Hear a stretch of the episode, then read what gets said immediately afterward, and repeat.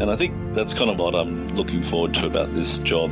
The food style and things like that is I'm looking forward to just just stripping it back a little bit and, and for me that's to be I think that's going to be more of a challenge for me. This is the Deep in the Weeds podcast. I'm Anthony Huckstep.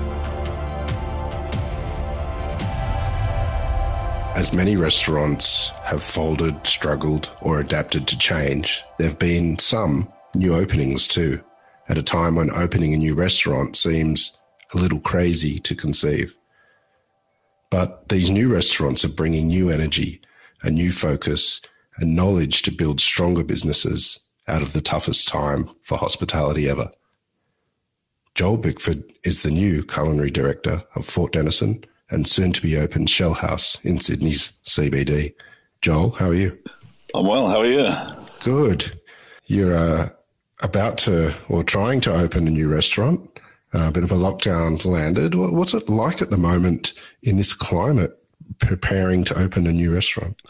Um, yeah, it's it's fraught with sort of uh, lots of challenges. Obviously, um, obviously being new to the to the company is is you know a challenge in itself and a new role, but also the fact that it's not just a new um, a new venue; it's actually a build as well. So we're not just it's not just you know a lick of paint and a new name. It's uh, we're sort of opening uh, three three venues across the whole building. So certainly certainly a lot to do, even in the best of circumstances. So, you know, not having access to to the site and construction being put on hold off and on with COVID restrictions. Um, yeah, it's you know, I mean, they're they're they're like large scale problems that like owners and that are facing, and I'm you know I have my own as as the culinary director, and you know all sorts of things, trying to recruit staff for things for you know positions that kind of don't really exist at the moment because everything's been put on the back burner or sort of for the moment anyway. But we still need to be the wheels still need to be turning behind the scenes. So yeah, it, uh, plenty to do. Just not really in a position to kind of execute those plans right at the moment. You've been involved in uh, many award-winning restaurants, but what's it like preparing a new restaurant given the climate of the of the industry in the last year and a half? Are you approaching it quite different to previous venues that you've been in? Um, I don't think so. I think you know we're anticipating you know a market ideally because you know based on the last COVID, um, you know we when I was back at ARIA, we, we saw you know a real resurgence. People were keen to get out there and really you know dip their feet back in the industry again and, and support the restaurants and that. So we're hoping that's the case again.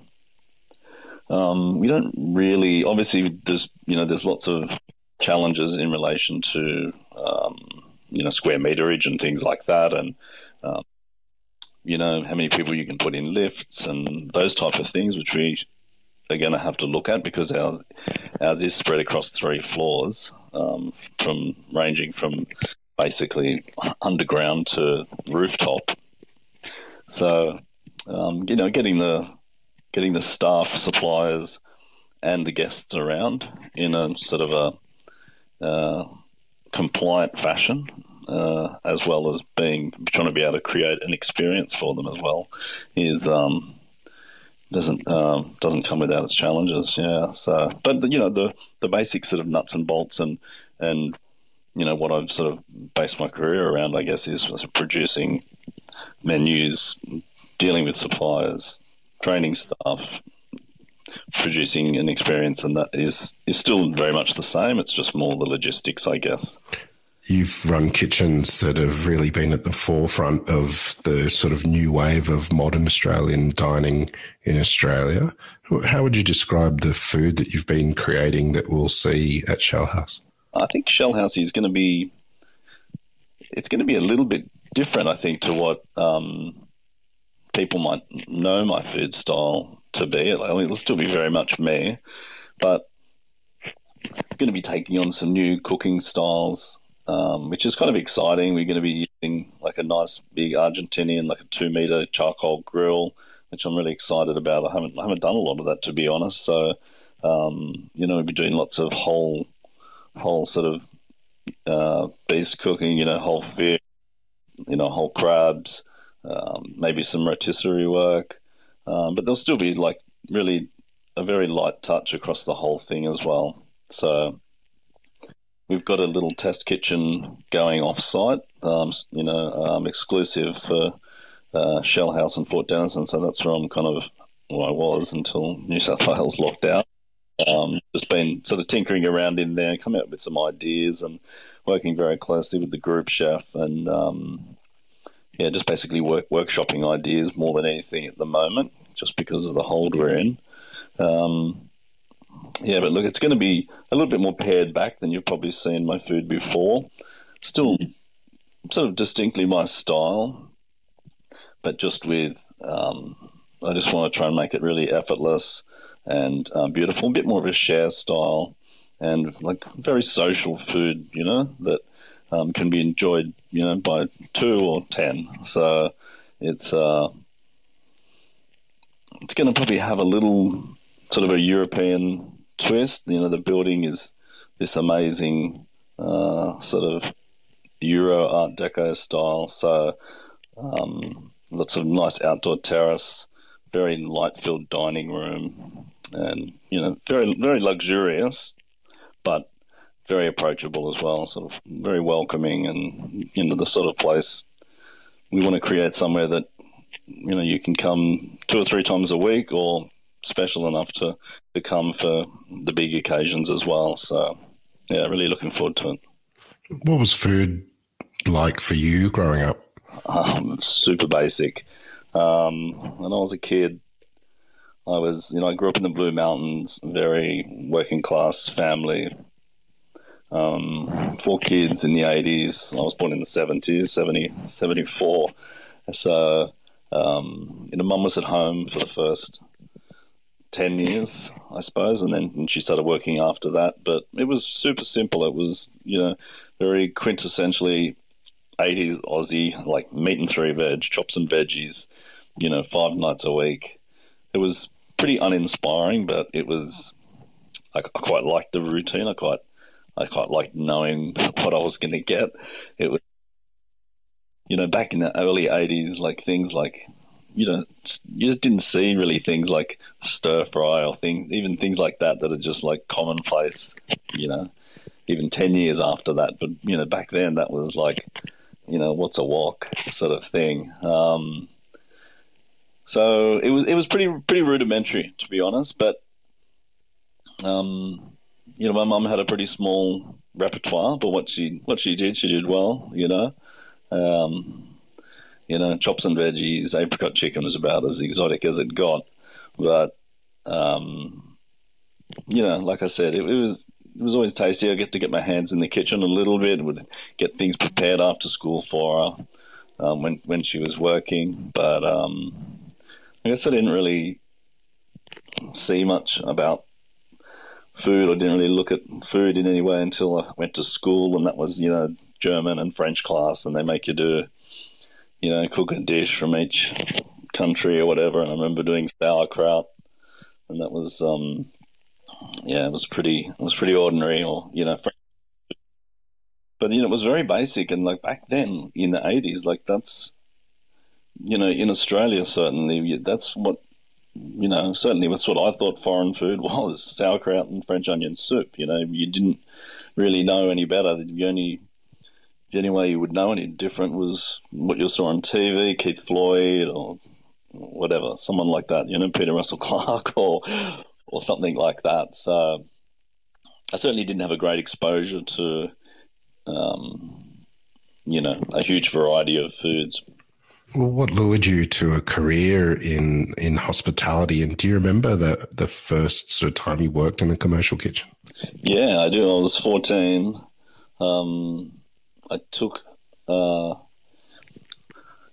just looking for after school work. So I was looking for to make money, like all kids.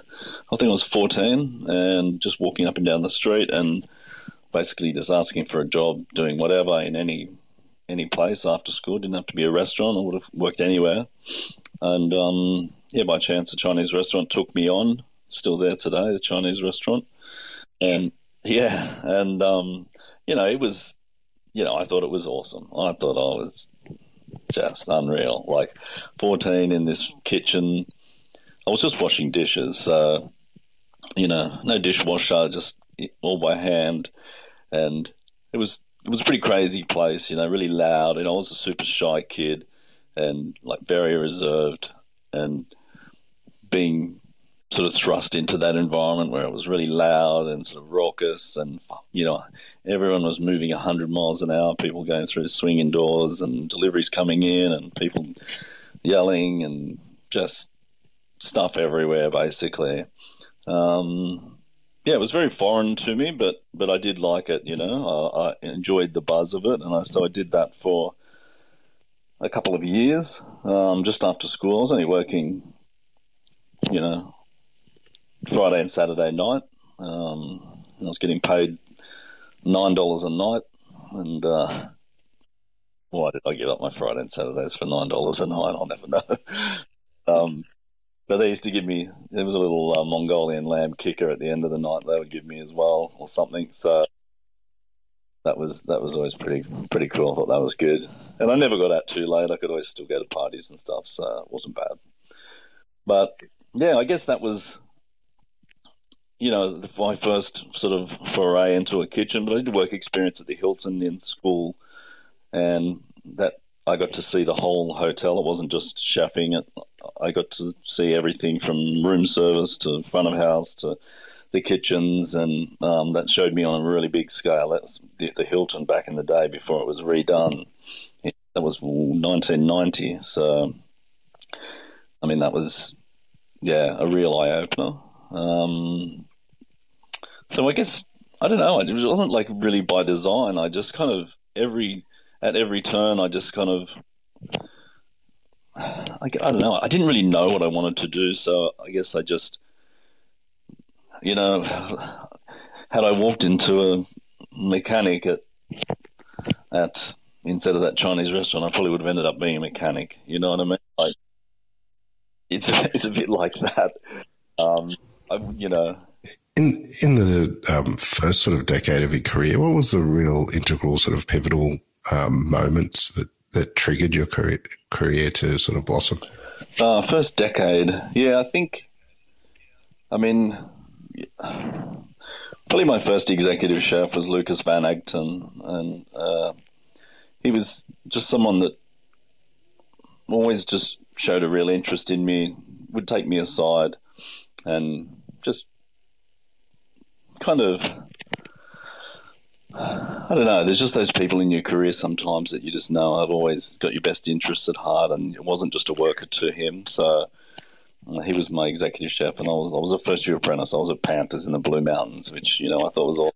You know, I get to watch a football game and all of that sort of thing. I was only 16 at the time, so you know, a place like Panthers was was pretty big to me, and um, but I thought it put me in pretty good stead because it was it was quite a big place, and I got to meet Lucas, and um, eventually, you know, he, we would uh, he would end up taking me with him to when I went to go and open Astral in the city. So he was the one that really got me into the city, and would always uh, show me that there was just how much there was. Uh, in the industry, I suppose, outside of the Blue Mountains because I'd grown up in the Blue Mountains and hadn't really ventured into the city. So, I mean, you know, from a working standpoint.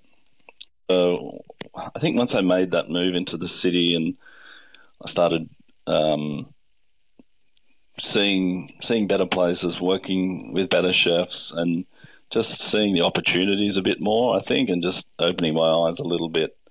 Um, that was when I really thought, oh, hang about this is this is not just a job. This this can be more than this. This can be, you know, travel. This can be, you know, just so much more. And uh, yeah, that's what that's, I think that's when the flick switched from job to career for me. And once I made that decision in my head, um, I always just you know, I always wanted to work. I always wanted to work somewhere better each time, you know, or to challenge myself. So Um, not that you know, not to say some places are better than others, but you can always take something out of everywhere. And um, you know, my career has has been you know quite diverse. Really, I've worked in lots of different types of places. So, one of the fascinating things about your career is. Uh, the balance between hotel chefing and restaurant chefing has it, has it been a real different approach to the restaurants you've worked at in hotels compared to standalone restaurants? Well, I think at standalone, you just there's just a bit more resourcefulness needed. You know what I mean? Um, the focus is is greater on the product, obviously, because that that is the primary focus. So, you know, in a hotel, and I've worked in some good hotels, like the Park Hyatt was great. I really enjoyed my time working there. Um, you know, amazing properties. Some great chefs have gone through there. Ross Lusted, Mike McKinney, Anthony Musarra. Um, you know, it's just, uh, and, I, and I really enjoyed my couple of years there. So, um, I think there's a bit more distraction in a hotel, a bit more sort of outside noise. Um, whereas I think you can focus a little bit more on your craft in a in a standalone restaurant. Um, you know, you don't have rooms to worry about. You don't have room service to worry about. You, um, you don't really have the necessarily the perks or the. Sometimes you have better tools around you, like um, you know, you know, trivial things like uniforms and loading docks and you know I mean, uh, stuff like that. But um, I think I've enjoyed more my time in standalone restaurants, I found there was a greater sense of camaraderie and, um, yeah, probably probably more focus. I would say more focus. Have you found the approach to cookery different in in those sort of two different, very different offerings? Well, I guess usually the people in usually standalone restaurants have a very um, uh, direct or definite uh, understanding of how they want to you know the delivery of their product. Whereas usually in a hotel, it's a little more broad. Um, they're trying to cater to a, a wider audience, you know, depending on where that is based. So um, that's not a bad thing necessarily. It's it's each their own, but I think certainly as my career progressed, I um, found it you know, I found it more important to select places that I, I really wanted to work and the, philosophies they shared, you know, places like Biota and um, Aria and places like that. So that I knew already going in that this is what they, they stood for. There was not going to be no compromise and, and you could become part of that. Your career is also um, earmarked by um, all working all over sort of New South Wales in, in various locations. How have you seen regional dining change in your career? Because you've been a big part of, of that change and making that change. Yeah, I think um, I've really loved working in the Highlands. I worked there for seven or eight years, I think, in total between a few properties, um, and I think it just it just changes you a bit, you know. And I think certainly the way you think about things, everything from you know the type of clientele you have to to how often you can get a delivery, you know, of something. So I think regional uh, um, regional dining has certainly, you know, while it's a bit more sort of limited and it comes with some some challenges, but um, it, it's really it's a great way to work, and it's it's a nice escape for, for people that want to to get out of the city, obviously. But um, I think it's certainly perceived now much better than it was. I think, um, you know, places, you know, like well, even Brae or um, there's some great places down in, in Adelaide and, like I said, the Highlands, even down on the south coast of New South Wales now. There's some amazing places, or far northern New South Wales. There's just like they're they're really like leading the way in you know creativity, and you know they're they're much smaller those places, Um, but they've got you know some of the top chefs in the in the country are working in these places. So, um, you know, I wouldn't. Uh,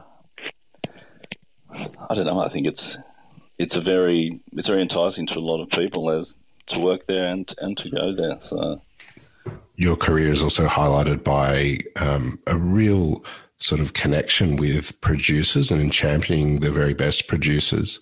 Uh, what's, what sort of connections have you made over the years? Do you have any stories you can share of, of that connection that you've created? I just think it's um, certainly, especially when I was in the Highlands, um, it was just so easy because it was like the producers weren't suppliers; they were our friends. So, and not friends as in they were our friends before that. They became our friends, you know, because we would were so involved in what they did. Like we would, um, you know, it was nothing to just give them a call and say we're in the car, we're going to come over and you know what's going on and come over for a coffee, or would even just go and you know ride motorbikes on their farm, and so we would see as people. You know what I mean? Like they weren't, which just made us more invested in what they did because it was just it was their livelihood. So you know, I think it's it is really important to have that that connection. It certainly um, makes gives you a greater understanding and a greater appreciation of of what of what they do. I mean, you certainly want people to do that with with our own craft and to be that up close and personal with them and really be able to sort of share in what they do and champion it was was very much you know, a part of who we were, especially especially in the Highlands, you know, in particular Biota.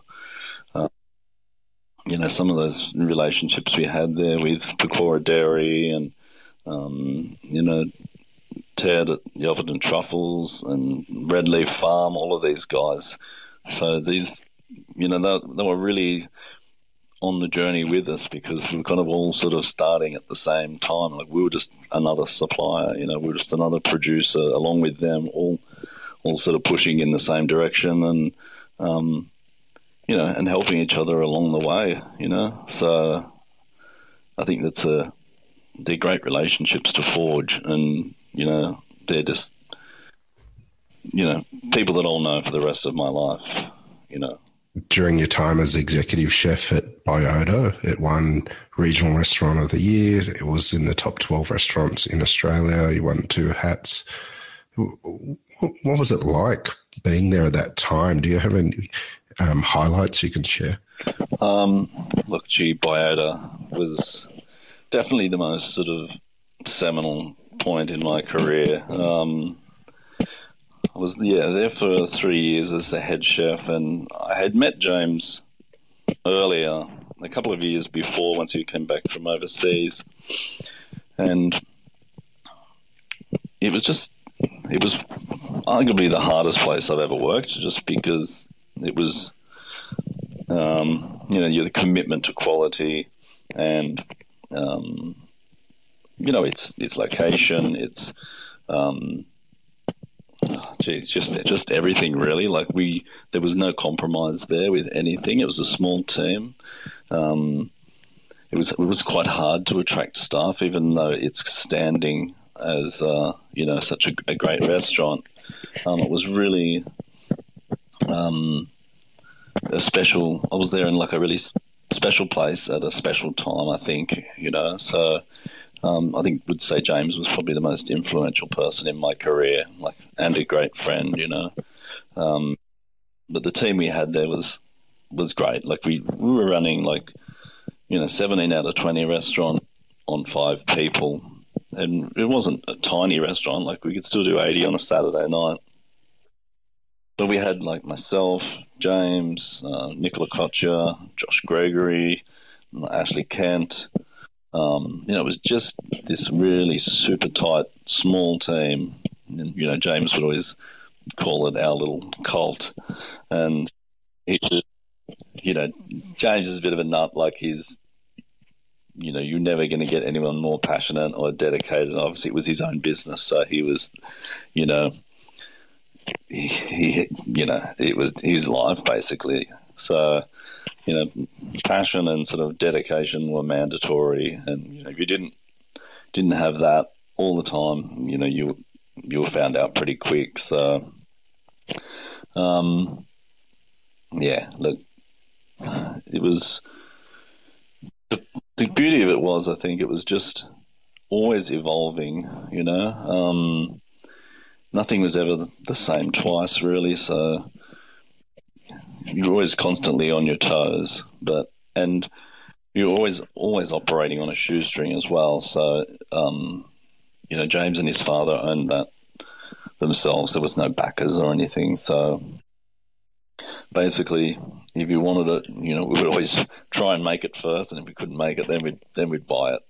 So, um, yeah, just a really awesome place. You know, I got to, just to make some of my my great friends there. Got to travel the world with James. Um, stories, um, yeah, basically just our whole time overseas is just, but you know, we lots of things. You know, we got to just meet amazing chefs: Rene Redzepi, David Chang, Eric Ripert. Just, I don't know. I think Biota was just a super special place, and like I said, special place at a special time with a great bunch of people. What was it like for you, having spent so many years in the Southern Highlands, to then move back to the city and run the gantry, where you know you won Chef of the Year and so many awards? But was it was it a challenge given you know such different offerings? Yeah, very much so. I mean, it was. Um, whilst we were in a hotel, we weren't um, blessed. You know, it was it was a small hotel. It was a struggling dining room that I sort of uh, took over.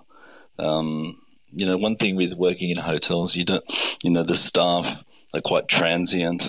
Um, they're usually, um, you know, passing through or just kind of odd jobs. So um, you, that level of commitment, uh, this is more front of house than the kitchen. The kitchen team I had was quite solid.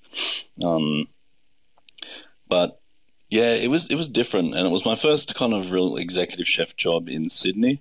So there was a lot of other stuff that you know HR and meetings and um, all of the sort of trappings that come with being the executive chef. That you know, from coming from small town uh, restaurant, which whilst it was still a great restaurant, you know, it doesn't. Uh, you know, the, the things are on much smaller scale there, so it's easier to control them. Where in a restaurant, you've got you've got breakfasts and functions and weddings and all, all sorts of things, room service and stuff. So it was really challenging. Um, I was looking to when I originally started there. There was talk of me doing some consulting for the company, which was quite attractive, but that just never really panned out. So, um, but I guess the main main thing there was it was just um, how would you explain? It's a it was a, a great bunch of people in the kitchen. I worked with my chef Tom Gorringe, who I'd taken from um, with me from the Highlands. So we'd been working at Eschalot before that, and then Tom had gone overseas for a few years. And we reconnected after Tom came back and worked at Bentley for, for some time. And then he came over with me and became my number two. So once Tom joined me, we really we really had a good team in the kitchen and a few other good pickups. And we we got some traction pretty early there, and um, we got a great front of house team changed it all around.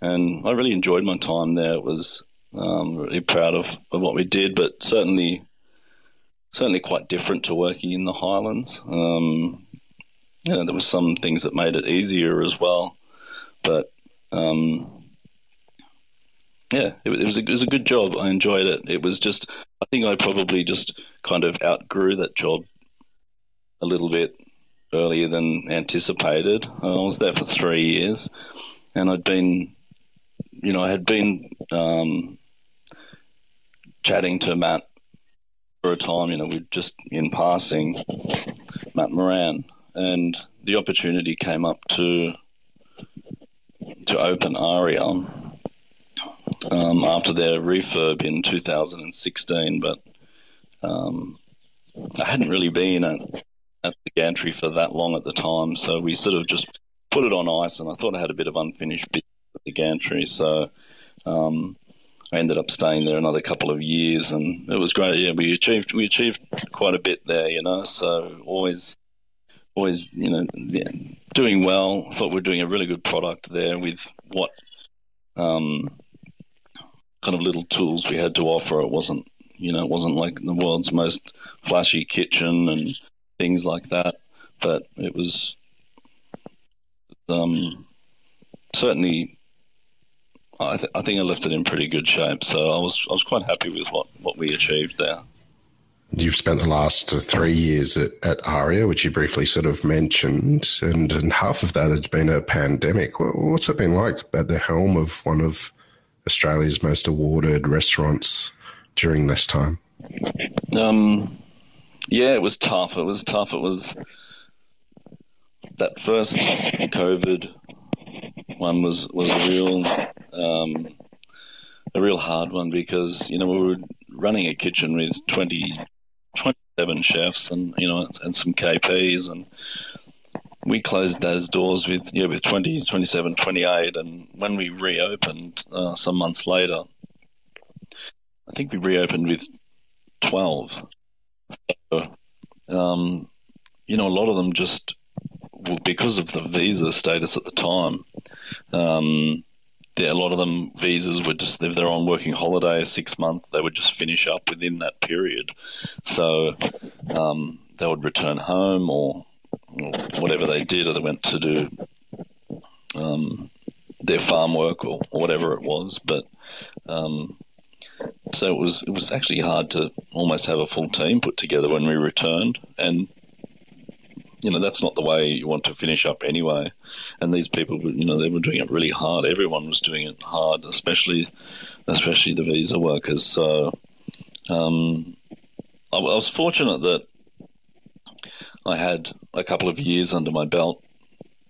You know, before that at ARIA, starting in 2018, and that was definitely my biggest challenge in my career, taking on the role at ARIA. Um, not so much the food aspect. I was quite confident in, my food and that. It was just translating what I've always done in a 60 or 80 seat restaurant to a much bigger venue. So just having to rework that and look and see if, um, you know, the last thing I wanted to do was, was dumb down my food or, um, you know, Matt had, had brought me over for a, for a reason and um, that was you know based on you know what I could produce, I guess, and um, I think we managed to to do well. I did have to augment it slightly, but I remember the first couple of Saturdays I was there. I think they were doing like 300 on a Saturday night, and I was wigging out, and I was like, "What? What is this?" Like crazy, and like I wasn't even really kind of working in the kitchen. I was downstairs and just doing um, R and D on my new menu because I just sort of said, look, I need to get a new menu up and running.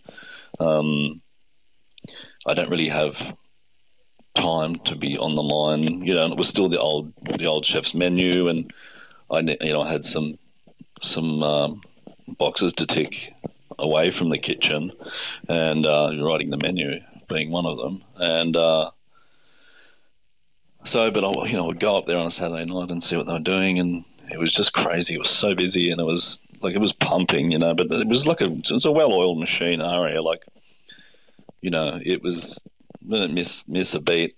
So I, I was very conscious of okay, how how how can I get my food to translate to this? And I don't know, it wasn't that hard actually. It wasn't as hard as I thought it would be. Um, I probably had to make a few tweaks here and there, but you know, it's all kind of relative to how many chefs you have in the kitchen and the systems they have in place and those sort of things. So, um, it was, it was, it was fine, really. Um, in fact, we, we got reviewed, um, I think six weeks after I started and and we scored 17 out of 20, which was great because that was, I think, the highest score they ever got. So it was a big, a big weight off my shoulders. You mentioned when you were 14, if you had walked into a mechanic, you'd probably be a mechanic now, but you walked into a restaurant. But you've built an incredible career. What, what is it you love about what you do? Hmm. Um, I don't know. It, it's hard to. It's hard to, hard to sort of pinpoint. I think. I think for me, it's like. I just like being in in the kitchen with the guys, and I just like the feeling, the smell, the you know, working with your hands. And I, I don't think I could have ever been sat at a desk.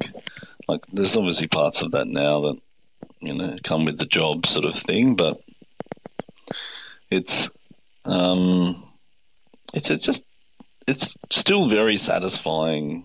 I think you know if I wasn't a chef, I probably could have been a butcher or something. There's something very satisfying about taking something whole and, and breaking it breaking it down. Even if you know, even if you just I still fillet just fillet a fish now or something very simple like that. It's very it's very satisfying and um and quite sort of primal. I'm not sure the best way to explain it, but and I think that's kind of what I'm look what I'm looking forward to about this job moving forward is that it's it's sort of just going to be a little bit more simplistic, not the logistics or anything like that. That's going to be very sort of you know intricate, but the food style and things like that is I'm looking forward to just just stripping it back a little bit, and, and for me that's going to be I think that's going to be more of a challenge for me, like which is because I think if I was in a position where I had to turn up the volume a little bit, um, I would probably find that easier. You know what I mean? Because I've been building to it. That's that's the one the, the momentum of my career has been going. But so not to to downgrade, you know what what I'm going to be doing, but it's like doing more. You know, really letting having nowhere to hide on the plate. You know what I mean? And just having that beautiful whole whole fish or or whatever whatever it is, but um, and just letting that sort of do its thing. So yeah, I'm excited about that. Well, Joel, it sounds amazing, and we've loved hearing your story today on Deep in the Weeds, and look forward to seeing um, what you bring to the table at Shell House Dining Room when it does get the chance to open. Um, please keep in touch, and uh, we'll catch up again soon. Will do. Thanks, Anthony. This is the Deep in the Weeds podcast. I'm Anthony Huckstep Stay tuned as we take a deep dive into the lives of the incredible people who ply their trade in the food and hospitality sector. Special thanks to executive producer Rob Locke for making this all happen. Follow us on Instagram at Deep in the Weeds Podcast or email us at podcast at deepintheweeds.com.au. Stay safe and be well.